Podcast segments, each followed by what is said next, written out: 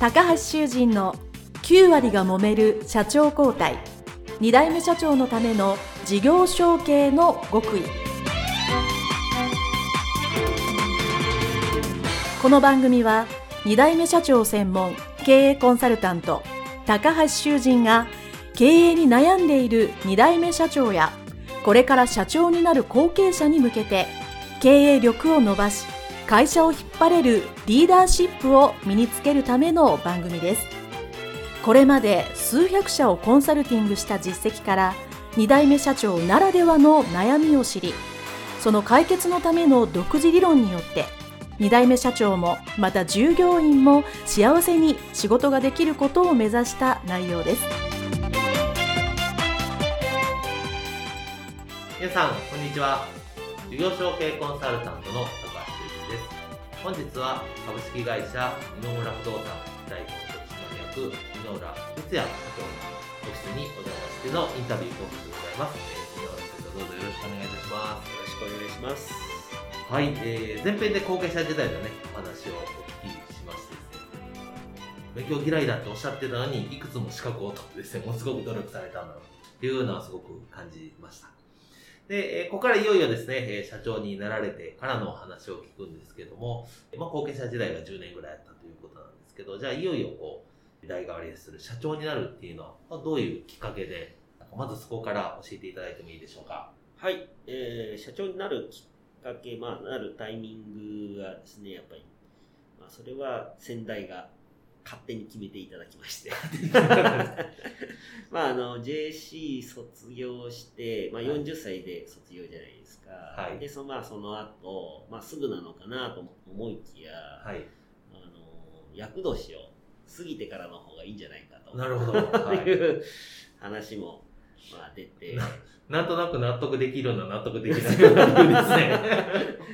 まあよくわかんないけどまあ好きに決めてくれればいいよとい。うことで、はい、でもまあいろいろ準備もあるんで、はい、そうですね、はい、早めにあの交代するときは行ってねと、はい、いうことでうちの父の中ではここに引っ越してきて、はい、で、まあ、3年ぐらい経った時に安定してきたんじゃないかなと。いう、会社の状況が、まあ、それは売上的にもその内部の人材的にもっていうですね、まあ、そういうのがあって決めたっていうのが、まあ、ちょっとありましたけど。いろんなタイミングで。まあその役年か あれすぎてじゃあまあそのタイミングでじゃあ次継ぐっていうことにがまあそれはまああのスムーズにというかそうですね。できたということですそうすると、えっと、まず最初に、その、まあ、お父様の方は当然、その会社に、まあ、いわゆる会長みたいな立場でしばらく残られてるっていうことですね。そうですね。今も、まあ、会長なんですけれども、うん、まあ、ほとんど、こっちに引っ越してきてからですね、その、はい、前半で話してたセミナー、はい、行ってからはずっと僕の方で、その、翌年の、あの、経営計画とかを全部発表したりとか、社員の目標とかを決めたりとか、こうそういうのをやってきたので、まあ、ほとんど方針とかそういうものには一切関わらないような状態が続いて引き継ぎっていう感じになったので、まあ、多少はスムーズになったのかなという感じはしますけど。まあ、あのこれはよく聞くんですけど、会長になられても、社長と同じようにお仕事されてるというのではなく、箕浦社長にまあ、お任せするもんお任せして、まあ、いわゆるもう皆さんが思い浮かぶ、こうちょっとご意見番的な会長のお立場でずっとされてるという感じという認識でいいですか？そうですね。もうほとんどなんか、お金のことと、はい、えー、と人事のことの最終のお伺いだけして、うん、あとはもう全部私の方で決めてやっていくっていう感じでしたので。まあ、そうしますと、多分、あの、この、あの、ポッドキャストのインタビューの中でも、いろんな方がいらっしゃってですね、まあ、社長になられてから、じゃあ、こういうふうにちょっと変えましたとか、まあ、大きく変えた方もいらっしゃるんですけど、社長になってからいろんなことを取り組まれる内容があるんですが、井浦社長としては、それまでもやってたけど、社長になってから、じゃあこういうのを強化したとか、こういうことを始めたみたいなことってありますか？それは全くなくて、で、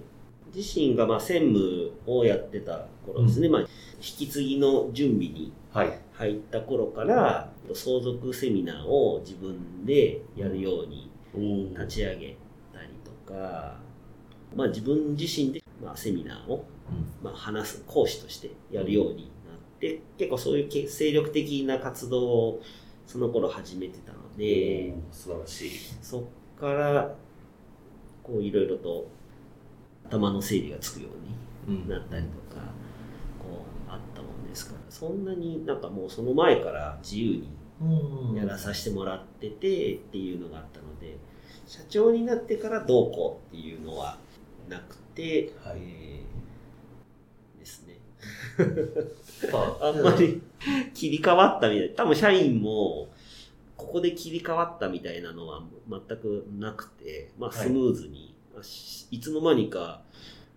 社長変わってたよねみたいな。そんな、そんな印象だと思いますけどね。そう、社長を交代をなんか、発表するというか、こう、なんかそういうこう、一応セレモニー的なのはあったんですよね。それは、ええ、一応やりまして、うんうんまあ、一応印象付けそうですね。も必要なので、まあ、大体的ではやらない方ですけど、うんまあ、関係してる、まあ、業者さんとか、うんうんまあ、顧問入ってる税理士さんとか、社労士さんとか読んで、まあ、ちっちゃいですけど、まあ、やって、まあ、はい。どういう、まあ、ビジョンで、まあ、今後やっていくかっていうのを話して、うん基本的にはもう、父の了解というか、はい。こういう方針、こういうビジョンで、まあ、やっていくっていうふうに話すけど、まあ、いいよね、みたいはな。はい、どうぞ、みたいな。そん。な感じですね。もう、もともとだから、本当に専務の時、研修受けてから、まあ、話してきたことをそのまん。ま、うん。もう立場が変わってもやってるっていうような状態なので、まあ一応その社長に変わったっていうことで社員が責任者はこの人だっていうふうに意識づくっていうところ。ぐらいですかね。あとはこっち側サイドとしてはまあ父も私もまあやってること変わんないんで、うん。経営者サイドはまあ変わった感覚はないんですけど、そうすると、こう、ネロ社長の中では同じであることもすごく多いと思うんですけど、とはいえ、まあ、それまでは専務と言われていることから当然社長になるわけですし、対外的から見たらまあ一番の責任者ということになるので、やっぱりその内面というか自分の意識とか、発してる言葉とか、まあ、社長になってからちょっと気をつけてたり、もしくはそういえばこういうとこちょっと変わったかなっていうの、何かありますか？そうですね。まあ、社長になってからなのか、まあ子供ができてからなのか、ちょっとわかんないですけど、はい。一つの覚悟っていうのが決まっで、て、っていう感覚は、やっぱりその頃に、えーありまして、覚悟が決まるとなんか、柱みたいなものができてくるじゃないですか、うん自然と。そういう感覚があったんで、まあ、気持ちの中での、うんまあ、区切りはついたのかなっていう感じですね。まあそうですね。まあ、私もそうですし、あの、多くのインタビューしてる方は当然、もう、やるとき見たら覚悟決まると。うんで、覚悟決まると、おまあ当然、まあ逃げられない、もしくは逃げないし、まあ最後自分が全部やらなきゃっていうのもね、当然あるわけなんで、まあそこで多分、これは皆さんそうなんですけど、なんかちょっとした違いが絶対、あの、あって、で、それが最終的に従業員さんとか、お客さんとかに育って、あ覚悟がある社長だなとは言われないと思うんで、しっかりしてるなとか、えー社長らしくなったね、みたいな言われるんじゃないかなと思います。あと、まあ、その他で、まあ、社長になられてから、まあ、ちっちゃなことでもいいですけど、なんか、まあ、改善したこととか、まあ、社員さんに向けてより良くしたことって、なんかちっちゃなことでもありますか？そうですね。やっぱ売り上げを上げてなんぼみたいなのがやっぱりあるので、なんか最悪なことに引き継いでからすぐコロナになっちゃったじゃないですか。は なので、いや、これ仕事がやっぱりないぞとい。う危機を感じることがなったんですね。はいやっぱコロナきっかけで。でやっぱ新しいことをやっぱりやらないとまずいなうん。ということで、まあ、継続業務としては、まあ、セミナうん。ーをやってるんですけど、まあ、さらにそこから仕事が取れるように活躍してる人のところ行って、バージョンアップさせてきたっていうのと、あとは、他の、まあ、業界的にはそんなに変わんないんですけど、はい。まあ、仲いい子が、まあ、ものすごい儲けてる人がいて、まあ、そこと一緒になんかできないかっていうことでやってきたっていうところが、まあ、今、自分自身今すごい相談業務受けてて、忙しいんですけど、そこからのし紹介が結構半数以上うん。来るんで、まあ、そういうところに飛び込んで仕事を作ってきたっていう。なので、まあ、それの成功はやっぱりそのセミナーをこう自分自身でやり続けてきて、どんどんどんどん進化していったっていう部分で、で、まあ、人前に立って喋った時に、先生、先生っつって、まあ、相談してくれるよううん。になったっていうのがあって、はい。で、まあ、ね、コロコロナでやっぱやることが、ぱり少なくなってきてるんで、うん。まあその時に、まあ個別にはね、会ってたりとかして、仕掛けてきたことが、まあ今、話されているっていう状態で、まあいろんなラッキーもあるんですけど、まあそういうところから、新規の客を捕まえれるようになってきたりとか、あとは、まあちょっと音声だけだとわからんですけど、こういうオーナーズスタイルっていうはい冊子のはい。こうイベントにうん。もう結構今年で3年連続出てるんですけど、おおすごいですね。こういうのに出てあの話させてもらって、ん。で結構まあ過激な内容で話関係ないよね。どうせまあ自分のこと知らんだろうみたいな感じでまあ話をしてったらまあ結構受けてですね、うん。で、そこからまあお客さんが獲得できて、はいで、自分自身のとこの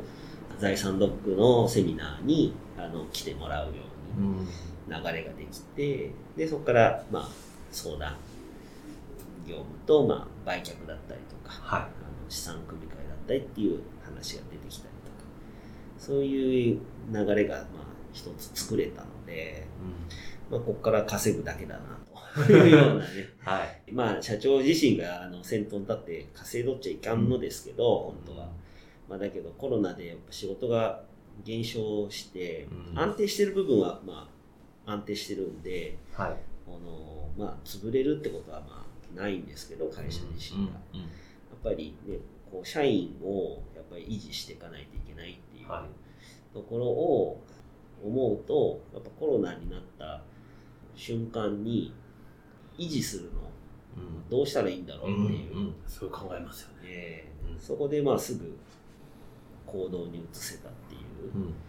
ところがまあ大きかったかなっていう感じですね。なのでコロナ前、だから社長就任時と、えーコロナ明け、まあ、はい今ではだいぶ僕自身の中身はあの変わってるかなっていう、うん。成長してるかなっていうのはありますね。はい。コロナになって、それでさらにセミナーに人が集まるようにっていうのは、普通発想しないっていうか、すごいなと思ったんですよね。普通に考えれば僕もあのセミナー業をしてるのはわかるんですけど、人を集めるっていうのは無理だから、じゃあ次にって、まあ、僕だったらオンラインセミナーにとか、オンラインのコンサルティングに行って、まあ、そっちに対応するっていうのはもちろんあるんですけど、えでも、だからこそ、こうセミナーに集まるようないろんな対策を考えるっていうのでさすがもう地元密着の会社さんだなと思いますね。それをやっぱり続けられてるからこそ、やっぱり今、そうやって相談が増えてるっていうのは、まあ、こう、継続できてる強みだなっていうのをすごく感じました。ね。はい。ありがとうございます。とはいえですね、まあそう、あの、今淡々とお話しいただいてますけど、自分の中身がだいぶ変わったというふうにおっしゃってた通り、まあ、言えない苦労もたくさんあるとは思うんですけど、そうは言ってもですね、箕浦不動産をまあ引き継いで、今までやってきてよかったなと、まあコロナもあってね、大変なことの方が多いと思うんですが、あの、よかったなと思うことはどんなことがありますか？そうですね。まあ、基本的に、まあ、自分自身の好きなことをやれてるっていうのが、やっぱりついで良かったことの、まあ一番ですね。あんまり更新してないんですけど、YouTube をやったりとか、うん。えー結構パソコンいじるの好きなので、人を楽しませるうん。ようなこう仕掛けとか、はいこう動画撮ったりとか、うんなんかいろいろやるんですね。はい。で、セミナーの時も、やっぱり他の人とは違うようなものを出したいので、いろいろこう、エンタメの方に走ったりとかするんですけど、いい。ないんかそういうのがね、自由にできるっていうのが、まあやっぱり社長業っていうのもあるし、うん継ぐ前からうんこう知ってる近所の人たちがいるんで、うんなんで、まあハロウィンとか、まあコロナでやってないですけど、ハロウィンのイベント商店街で、うちの会社の駐車場で、あの商店街のこうテント立てて、おー。抽選会会場みたいな感じでいや。やるんですけど、その時にニューヨークで買ったあの、かぼちゃのスーツを着て、かぼちゃのスーツ。そそれでずっとなんか、どうぞどうぞとかなんかややるんですね。はい。なんかそういうのをやっぱりなかなかね、こう親の目があったりとかってこうできないけど、なんか自由に、うんうん、やらせてもらえてる環境もあったりとか、その何かやっても周りの人が喜んでくれるのは、父が近所の人たちからまあ信用を得てるっていうのが大前提であるんですけど、そのまままあ引き継いで、うんあまた箕浦の息子はまた変わったことをやってんなみたいな感じで、はい。やれてるっていう、そういうのはまあ本当にありがたいし、うんいいなっていうのはありますね。あまあそうですよね。だからね、今もまさに最後おっしゃってたように、やっぱりその、会社は僕も引き継いでますけど、やっぱりその自分の父親、母親がね、やってきたから、まあ今の形があるし、なんか、まあ、僕も社長になって8年ぐらいですけど、なんか、今となってはなんか、お前のお父さんにこんな風にしてもらったらもしくは変な目に当たるみたいな、ちょこちょこ聞くのも、えー最初は嫌だったんですけどね、後継者時代。今となってはそうなんだと、すごくありがたいなっていうのは、やっぱり地元で長くやってるっていうのはすごくあのありがたいなと私も思いそうます。ですね。うん自分自身では、まあ、親の七光を一番効率よく使ったみたいな感じで 言ってますけど、そこら辺のね、葛藤はね、こう、分かる人しか分からない 部分ではあるんで、なかなかね、普通の人には伝えるの難しいですけどね。はい、ありがとうございます。たくさんお話しいただきまして。まあ、いよいよ最後の質問なんですけども、はい。もしタイムマシンのようなものがあって、今の箕浦社長が、まあ、過去の若かりし箕浦青年にアドバイスをするとしたらっていうのを皆さんに聞いてるんですけども、まあ、いつに戻るかというと、この、この箕浦不動産に、入社する、まあ、入ると。明日から、じゃあ出社するという時あったと思うんですね。その日に、今の箕浦社長がピュッと20年ぐらい、10何年前か、えー戻られて、その若かりし自分にアドバイスをするとすると、なんと一言アドバイスをしますドバイスするとしたら、まあ、もっと勉強しろっていうぐらい。勉強しろ。多分その時点でもだいぶ勉強してると思うんですけど、もっと勉強しろ。はい。えーそうですね。結局、なんか、勉強をしてきて、いろいろな知識が固まってきて、うん経験が積んできたから、こうしようみたいなのが、うんそうですね。はい。できてきたっていう経験なので、当時は何をしたらいいか分かんなくて、こう何でも手当たり次第っていうか、思いつかなかった、はい。もっといろんなものを勉強してたりとかしてたらもっと違う形で発信力だってまあ YouTube はなかったですけど、そういう発信するところでもっとスタートが違ったのかなって。今となっては自信満々でセミナーやってますけどその状態に来る段階がもっと早めれたかなみたいな、もっと早くスタートできてたんじゃないかな、えーそうですよそうするともっとねコロナの時にねもっと楽だったからなるほど。そうですよね。まあ分からんですけどね。ね。こればっかりは時代がそういう時代に変わってきたんで、うん。今昔はそのゴリゴリやる営業がまあ良かったんですけど、今はもうこれとこれとこれ用意しましたけど、どうしますかっていう営業じゃないですか。はなので営業の形がやっぱり変わってきたっていうのがうん。やっぱりこう大きいなと。なので自分に合ったスタイルが今トップセールスの人はやってるのかなっていう感じもするのでなんか時代の変化がまあ読み取れればうんうんそうですよね。もっと違った形で、まあ、もっと早めれたかなっていうぐらい、まあ、今の自分に満足してるっていうか、ありますんでね、はい。あのもっと早い段階で、まあ、今の自分になってれば、まあ、今、まあ、さらに成長できてると思うんで、まあ、そんな感じ いや、やっぱりその、ね、長くやってる会社ですから、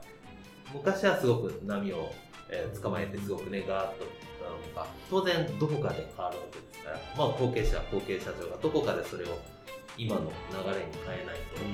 ね、この上昇気流に乗らないわけですから、まあ、それをまあ我々がこう掴み取って、で、掴み取るためには知識がいるっていうのはすごく重要なアドバイスだなと思います。ありがとうございます。はい、それではあの前編後編通じてたくさんお話しいただきました株式会社井ノ浦不動産代表取締役井ノ浦哲也さんのインタビューをこれにて終了したいと思います。どうもありがとうございました。ありがとうございました。